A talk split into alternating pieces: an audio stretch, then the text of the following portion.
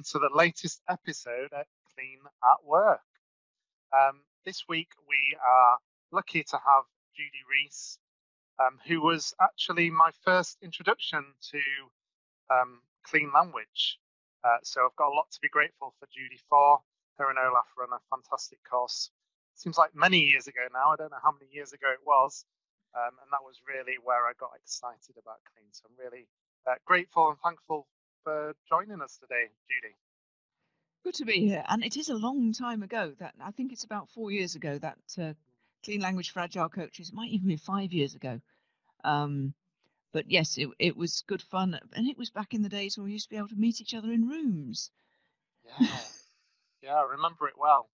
We met in this room and it was a fantastic space. And you did some work and it was, you know, one on one. I said, How can we do this in teams? And you went, this is the book and this is who you need to go and see. And that's how I got my relationship with Caitlin Walker after that course. Oh, that's so cool. Again, thank you for, for that connection. It's just bringing all those memories back. Uh, so, give us a bit about how you got into Clean yourself, Judy. So I've just said my story. What's your story? Well, I first came across Clean Language on an NLP, a Neuro Linguistic Programming course, in I think I've been trying to figure this out for a long time. I think 2003. Um, but that was just, oh, have a look at this. Isn't it interesting? Kind of moments within an NLP course. And when I really connected with Clean was when I met Wendy Sullivan at an NLP practice group in Richmond, Surrey, on the outskirts of London. And Wendy was doing a presentation about clean language. And um, yeah, it, it was all good fun, all, all interesting stuff it happened that I was just in the process of being made redundant from from my then job as uh, managing editor of Teletext, um, one of the one of the most profitable um, media operations in in the UK at one time. Um, what is teletext? Some people might not know what that is. Uh, te- teletext is a te- used to be. It's sort of a precursor to the internet. It was a text service that lived on your television. You pressed certain buttons on your telly, and you could find hundreds of pages of information, live updated information, news, sport, racing results, stock prices, all that kind of stuff. And while people imagined that it was created by automatic gnomes, it, it wasn't. There were actual human journalists writing this stuff. Wow. Um, and um, for a time, I was uh, one of the, well, well, for quite a long time, I worked there um, and uh, in various roles. But but of course, then along came the internet and teletext. While we were well placed in, at one level to move across the internet, we got well confused about how to do it, as so many organisations do when they find themselves in deep change. Mm. And the upshot was that teletext is no longer really a thing. Um, there is still a thing called teletext holidays on the internet, but it's no longer the same same animal at all. Um, so I was being made redundant. I had no idea what I was going to do next. Um, Wendy was looking for somebody to help her with marketing clean. She was running clean language courses three or four times a year, and she wanted some help with marketing it. And so she she came to me and she said, "Tell you what, you're at a loose end. Why don't you come on this next course?" And it was September. I remember it's September. And she said, "Come on this course and attend the course for free. And then once you know what it's all about, you can uh, help me to market it.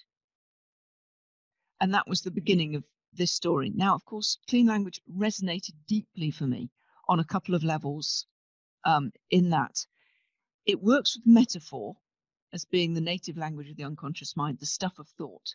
Now, I'd been aware of the importance of metaphor for a long time. My dad, when I was a teenager, was doing some really interesting research into um, the metaphor, well, into metaphor.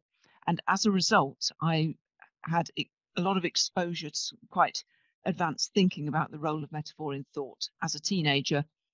And as a teenager, I read what was probably the book that inspired David Grove to go deeper into this thing, um, Metaphors We Live By by Lake, Lakoff and Johnson. Um, so I'd read that all those years ago. And then, as a news journalist, I, I was a local newspaper reporter before I went to teletext. Um, I'd always been uh, taught that everyone has a story, everyone has a unique story, and it's up to you to help them to tell it. The the challenge isn't that they they they haven't anything to say. If people haven't anything to say, that's a comment on the quality of your questions, not a comment on them. So those two ideas, when linked with the, the concept of clean language, obviously I went, oh yeah, I can do that. Um, and it, was an instant fit for me. Um, from what what then happened was that uh, Wendy's assistant went off long term sick. While I was still looking about me for something useful to do, I ended up assisting her, and then the rest is history.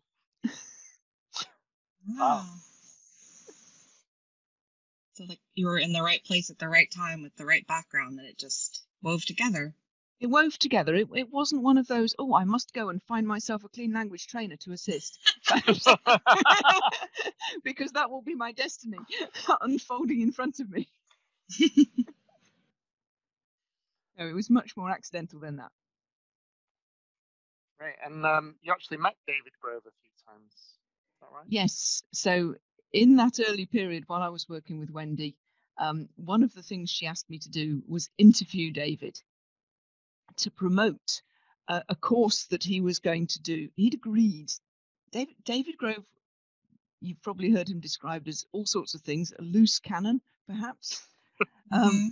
but for whatever reason, Wendy managed to persuade him that he would do a course, a two day training under Wendy's banner. The, the Wendy's company is called the Small Small Change Company. Um, let's not get into the metaphors behind that. But um, Wendy persuaded David to do a two day training under her banner. Um, and as a way of um, selling places on that course, she said, Why don't you interview David? And we'll put the, the interview into the NLP magazine and um, everyone will hear about it and then they'll all come on the training doesn't really work like that. We'll we'll explore that perhaps in a, in a moment or two. But I did end up um, at the NLP conference interviewing David Grove. He um, put me in his whirligig um, and uh, was demonstrate was using me as a demonstration subject to show the whirligig to Wyatt Woodsmall um, outside the NLP conference in Regent's Park in London um, in the dark in the winter it, it was fascinating. Oh. it was also deeply scary, but you can read about that if you you can look it up. That that article's still online somewhere. It's on my website and a couple of other places. Is is that still the same whirly gig that's at Caitlin and Sean's house now, or is that I think that, own? no, it's either the same one or or it, the one that's at Caitlin's house was certainly previously owned by David.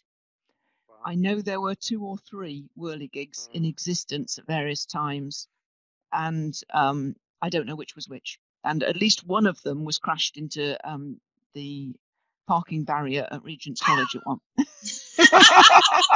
sounds like a good story. I, I, feel like we need to add a picture of the whirligig for those that have never yeah. never seen it. I'm not sure we'll get one with it crashed into the. the I don't think a photograph exists of it crashing into the barrier. Hopefully no, hope, hopefully no police are watching this. Uh. but interviewing David, I mean, you, you'll you'll read if you read the article. Um, interviewing David is not like interviewing anybody else that I've ever had to interview. Um, you just couldn't tie him. You couldn't make him stand still. He was constantly moving. You couldn't sit him down to do something. He'd just be off and be expecting you to follow him. I'd never seen that kind of behavior. And I've interviewed plenty of celebrities and pop stars and politicians. It was what, mm, you know, from a journalistic point of view, eh, prima donna. I'd have nothing to do with this. Mm. if it wasn't essentially critical to my business, I'd have knocked it on the head. Wow. And he was extremely rude, outrageously rude. Where do you think that same, came from? Um, I don't, I don't know. As I say, I don't know him well, but um, it continued during this two-day training. He was incredibly rude and dismissive to to the people who um, to a lot of people, to be honest. Um, but I, I don't think he. Well, I'm told he didn't intend to be rude, but it was just yeah. The the meaning I made from it was that he was incredibly rude and very thoughtless. Mm. He Wow. was completely unaware of the impact of some of the things he was asking for. Um, and I suppose, knowing what I know now and having heard a bit from Caitlin, I assume that um, he expected everybody else to be able to say, Oh, when you, the night before the training, announced that you're going to need two dressmakers mannequins, um, he expects you to say, No, I'm not going to do that. It's not Hmm. actually possible to get two dressmakers mannequins in London at less than 24 hours' notice when you only announced after closing time the night before. No, we're not going to do that. We're not, you know. But but that wasn't how either myself or Wendy were at that time. We Mhm. got on the phones. We didn't get the mannequins. So that expression of needs, right, that, that comes out in clean language work and especially Caitlin's work with systemic modeling, I can see where that kind of resonated from. Mm. being able to kind of need and say what you need and expect other people to be able to do the same as that. Mm. That that's the way I interpret it. But of course, other, others may have very different. Oh yeah. Right. And that's part of But the you beauty of clean language, right? Yeah. How interesting that you still remain passionate about clean language after meeting its creator and having a pretty negative experience. Mm. I guess you still felt like there was. Yeah, Yeah, I think the work speaks for itself. The, I, I, yeah, Caitlin and many other people loved Dave, loved David Grove, thought he was a wonderful man, and you know my experience takes nothing from that. Um, the fact is that his work was absolutely phenomenal. The insight that went into what he did the connection between a number of what at that time were extremely disparate em- elements that a lot more people have got the, the elements lined up nowadays. So when new people, for example, from the agile world come across clean language and they say, oh, but that's the same as that, and that's the same as that, and that's the same as that, and that's the same as that they think, well, why, sh- you know, why is clean language surprising? But what was really surprising that was that David's creative mind was able to connect those things at a day, at a time when each of those things was right on the leading edge of thinking, and he saw the connections, put those connections together, and then went right. Let's do this, Wow. and did sufficient to um, essentially found a community and lead a community to help him make refine and develop the work Fascinating. I was just thinking, quite a lot of our viewers kind of do agile, uh, agile coaching, but also clean language coaching, systemic modeling, clean language training. And you've got this insight from being someone's marketing expert in clean language. So, what's some of the secrets, Judy, that we can all take on board when trying to, to market clean language? well one of the most interesting things i think about clean language is how you can use it in actually selling something now this is not marketing Mm. separate out the thought of marketing but first think about the thought of selling something now we in in Rees McCann and um, in various other contexts I've done this. I use clean language to find when I'm in a one-on-one or in a small meeting conversation to find out what people actually want. So you're modeling their desired outcome Mm-hmm. in in the context of the conversation. You find out what they actually want, and then you get to say, "Oh, I can help you with that," or you get to say, "No, that's not something I can help you with. I'll refer you." Mm. Now, when people are properly listened to in a sales conversation like that, if, if you've done a lot of clean language stuff, you know that when people are asked clean questions, they typically feel very closely listened to and they tend to trust the questioner. It's it's a trick, but it works. The questioner becomes a trusted friend and advocate. hmm Now, when you're in a position of selling something, of course, being a trusted friend and advocate is quite an advantage. Um, so that's sort of using a few clean language questions, not a deep and not a huge change process, not necessarily getting into much in the way of metaphor, but a few clean language questions, well placed in a sales conversation, can make a really big difference. So that's sales. Now expand that out to marketing, which is the context, which is the process of contextualizing what you're selling. Marketing, when it's contextualizing, is about saying to the world, what I've got for you is like this, and it's not like that. Mm. It's for people like this, and it's not for people like that. So that is the process of marketing. So the tangle that certainly Wendy and I went through, and a whole bunch of people went through a, a similar period, was that they thought that clean language had to be marketed using clean language.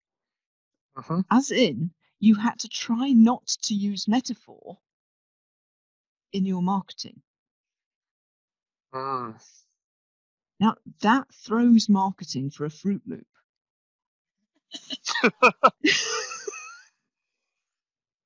because it is almost impossible to say our product or service is like this and it's not like that. Our, pro- our ideal client is this like this, not like that, without using metaphor.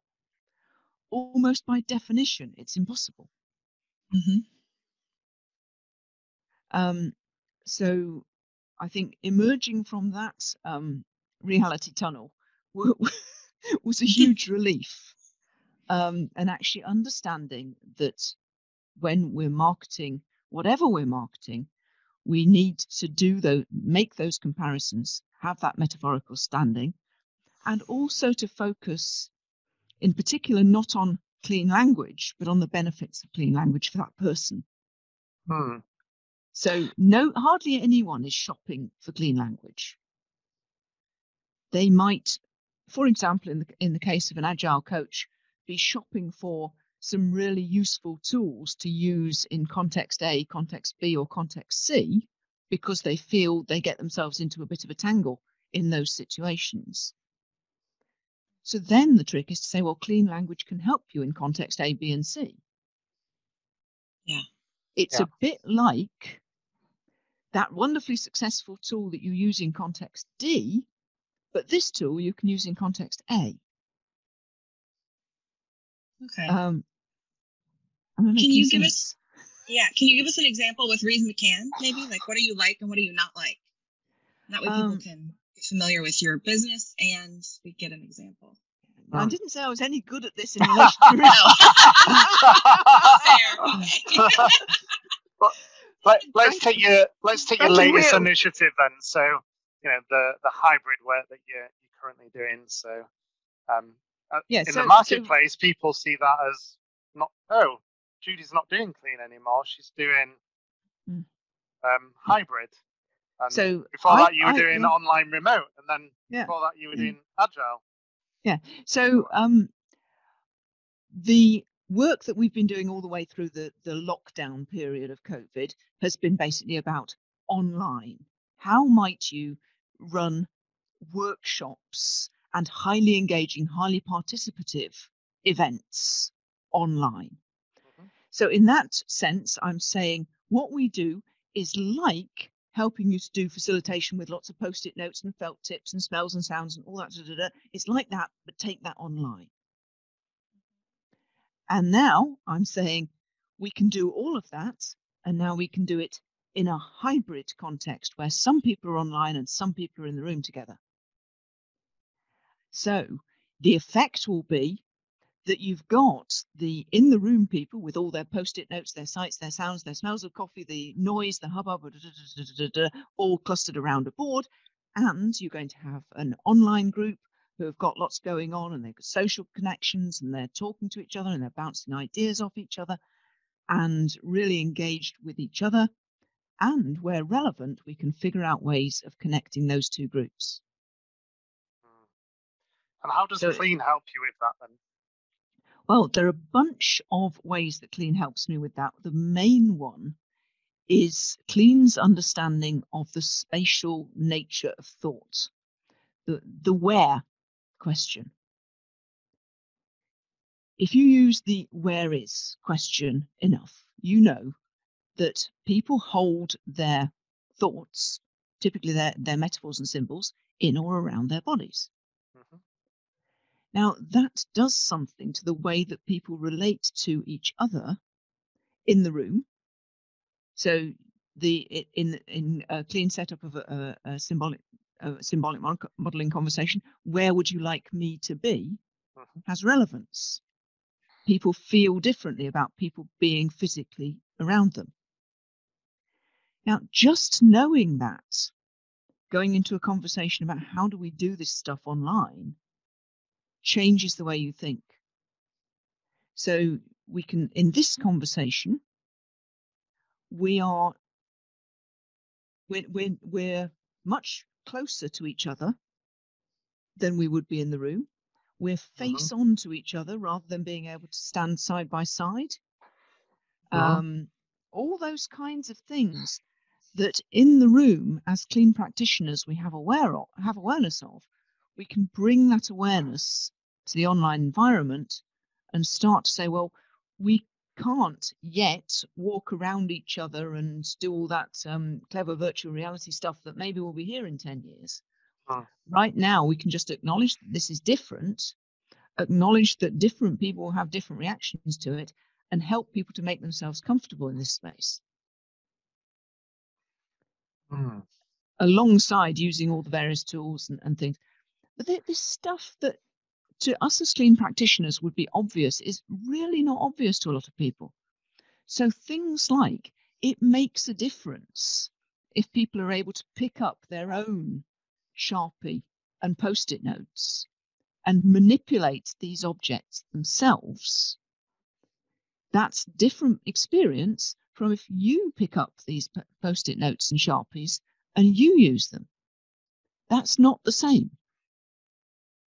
But an awful lot of people who um, make products, you know, the murals, the Miros, all of that kind of online whiteboard, they think, oh, well, it's fine the facilitator does the moving. That'll be okay. But it's different. Yeah. There's nothing wrong with it. It's just different. It's, it's funny you say that because that's the number one thing that I give feedback to people on. So I run an expert program for agile coaching and facilitation is one of the modules. It's like just be careful who's doing the work here. Like, it's really important that as a facilitator, you're basically doing as little as possible. You're neutral, you're in that position, and you get in the group to experience and do the work. Um, and I've never really related that to being um, specifically a, something that we pick up or take for granted as a clean practitioner. So thank you for that. I think it's oh, it's one of those things that is just automatic as a Mm. clean practitioner. It, it and like so many of the ideas in clean, other people do th- similar things. It's not Yeah. unique and different. There, Mm. um, uh, there are lots of people out there who, when in the room facilitating, if a post-it note falls from the whiteboard, they don't ju- dive in as the facilitator and put it back. That doesn't require a clean sensibility, but it is part of what a clean sensibility gives you. Mm. Wow. Cool. So, so what's next for you then, Judy?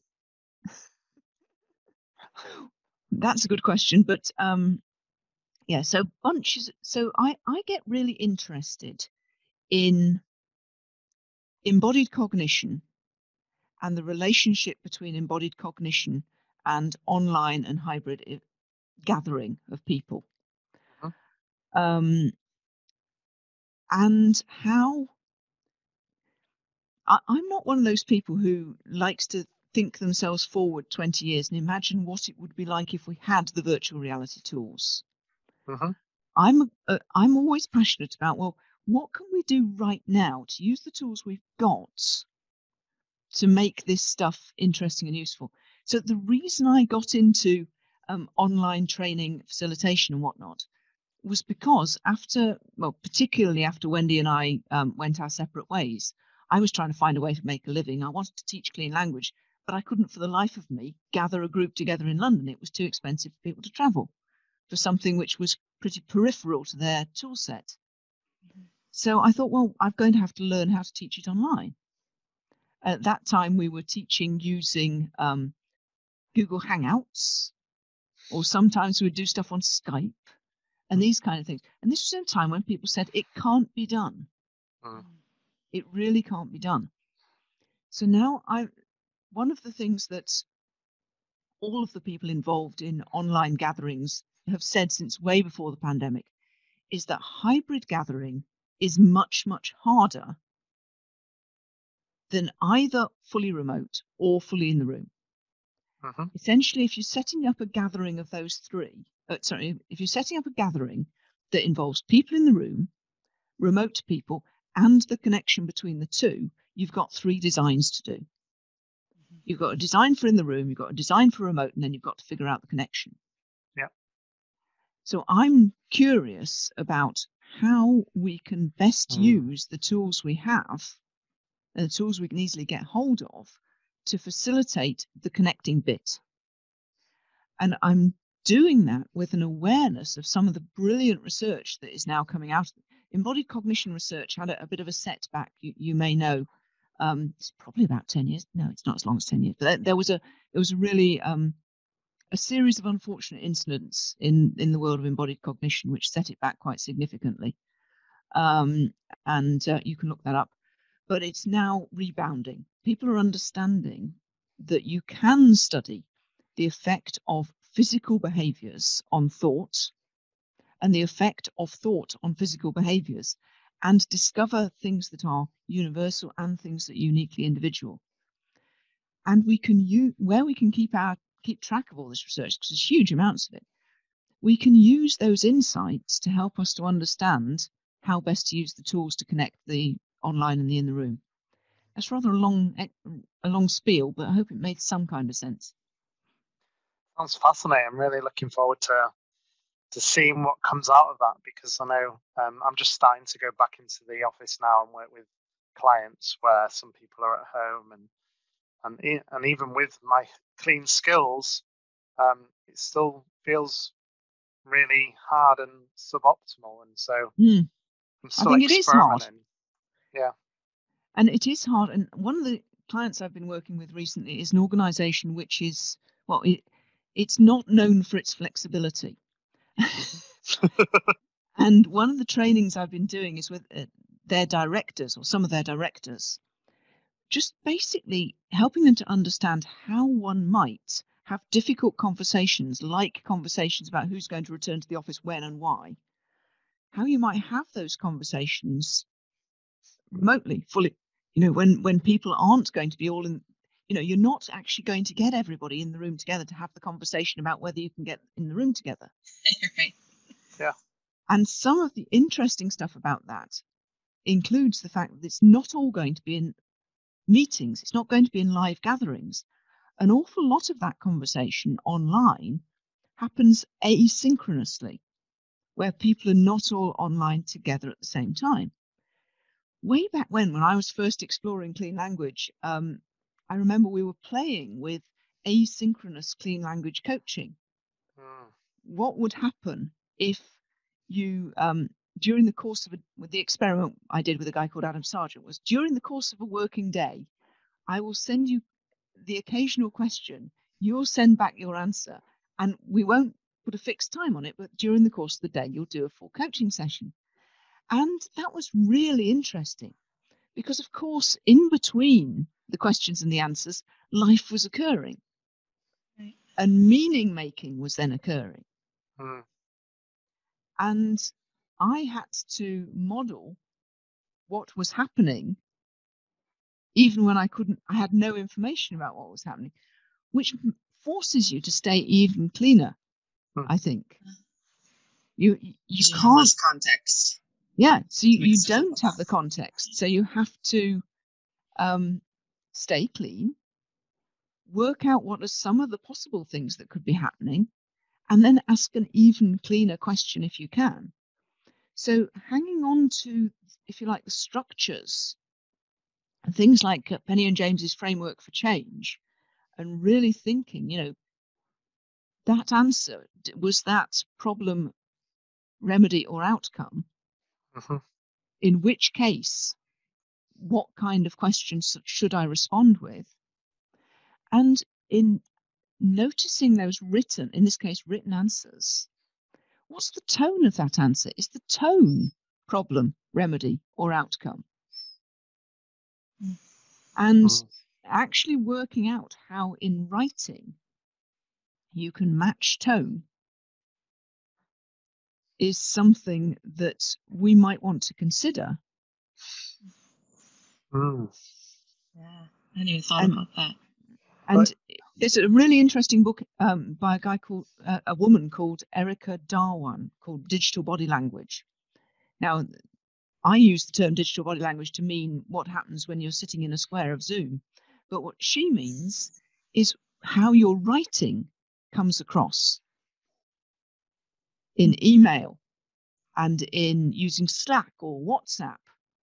Mm-hmm. Um, and she also talks about the you know cultural differences and generational differences and even gender dis- differences between the way pe- people write now as clean practitioners we can quickly get our heads around that kind of notion people are different there are subtle differences the subtle differences indicate differences in the way they are experiencing the world the way they're thinking about it the way they're feeling about it and as we devise our next question, we ma- we we match tone.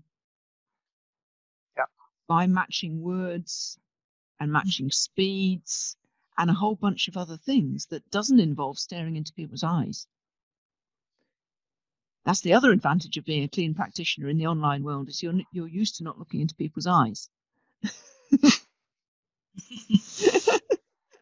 um, you wouldn't believe how, how hung up people get about um, staring into each other's eyes or the fact they can't. Um, and as clean practitioners, we know that actually breaking eye contact can be really, really useful an awful lot of the time. So many nuances I'd never even thought about. Fascinating. Yeah, I'm kind of speechless right now. and that doesn't happen very often. so let, let me ask a question then what so amongst all the stuff that I've just said, is there one thing that could be useful to you, Sarah? I'm definitely thinking about tone in written language because my team's all distributed and we talk all day via our, you know, chat client at work. And to think about people's tone and then like the embodiment of the words that they're typing. I never even really thought about it other than my interpretation of what they typed you know so to think about it at those multiple levels which clean does for me is it takes these little things and then it you know mm. blows them up and zooms in and flies all around so you see things from different angles. So it's just like applying that to text is totally a new idea. So thank you for that. Oh in that i think it's in the erica dhawan book there's a whole thing about how uh, no it's not it's a book called because internet. There's a whole thing about how um, GIFs and emojis and that kind of stuff are actually a replacement for body language. Mm. Both intentional, obvious gesture, but also the repetitive gestures that people make without even thinking about it. Mm-hmm.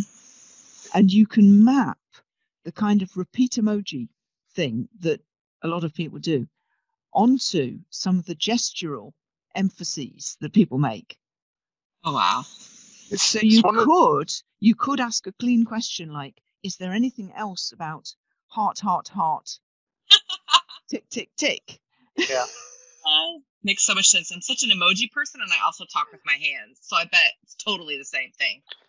It, it's one of the reasons why I'm starting to move a little bit away from Zoom because the restriction in the chat you know, there's not that rich kind of GIF format and things like that that you get in Microsoft Teams, for example. Mm. Um, and I'm using Microsoft Teams with my client. It's like, oh, we'll just do like a GIF check-in, or you know, you know, what animal are you right now, or any of those things that we might might do. Your elephant is like what, and you can see what different element elephant gifts people come up with. and then sometimes I forget and I do it in Zoom. And it's like, oh, we can't. Damn.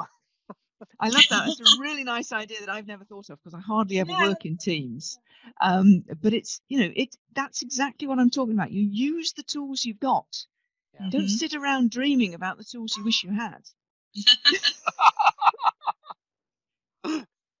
Which is so easy to do, right? Um, I Mhm. think my big reflection was thinking of the hybrid world in not just the context of that one meeting or session you're doing, but as kind of a whole infrastructure with your you know whole comms that you, you're building in. Because we're doing a lot of work with that with my my current client client and how they use Teams um, in very different ways and use kind of videos to uh, interact and engage. And um, we do some you know stuff where people are in the office and online, but a lot of the information is also supported additionally. And I, I didn't really see that as the same thing. So that's got me dreaming up now, kind of Yeah. what what's possible when you take the fixed context of you know, it's it's a bit like the old um, exercise that some of you might have been done where it's like put the candle on the wall and it's in the Mhm. cardboard tray and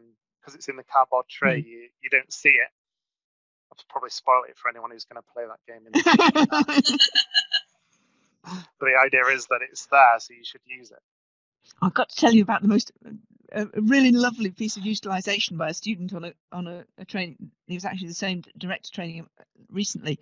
Um, we got them to do some pre-work, do a create a user guide to me, user manual for me. Mhm. We set them some previous questions, uh, some specific questions. You know, what what times of day do you like to work? That kind of stuff.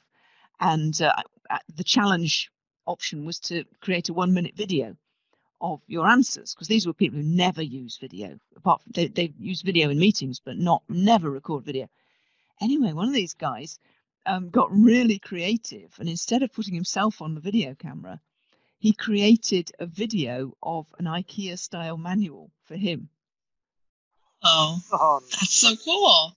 Nice. it was it was called how, how to use your johnny or his name was johnny and some, something like that it was basically how, how to use your johnny most Great. unfortunate. But the Americans are going, what, what, what? Anyway, he, he created this lovely um, user manual using these IKEA diagrams of and, and that kind of thing. And this the, this is not a highly creative organization. This is not a place where you expect people to come up with really brilliant and innovative ideas and and spend their weekends creating silly videos but people do when it, when it catches their attention and it brings joy. So, and you know if you've done clean work where you, you get people to draw things on post-it notes and the first time it was but i can't draw. Mhm, I remember being asked the first time in Wendy's trainings to draw stuff on sheets of A4 paper with piles of coloured pens. I'm going, I can't draw. I don't know how to make anything with this. Well, what we we're now giving people is a huge palette of multimedia tools. At their tips of their fingers, just on their phones, they can do mm-hmm. amazing things. But yeah so there's there's a sort of structure there's a thing from clean about how constraint inspires creativity that that that phrase actually comes from the twitter rules. They used don't exist anymore those rules. Mhm. but twitter used to say constraint inspires creativity. One of the things i love about clean is how the res- constraint of the clean language questions inspires you to use them creatively. Um, in and it, it frees up your mind to pay attention to the other person. Um, Martin Burns wrote a really excellent, the late Martin, scarily number. I, I, I find myself saying the late far too often at the moment. The late Martin Burns wrote a really excellent article in which he talked about um, how, as an agile coach, being able to forget all the clever questions he might ask or all the advice he might give, push that out of his awareness, and instead focus on the other person or the other people and just ask another question mm-hmm. was hugely mentally liberating.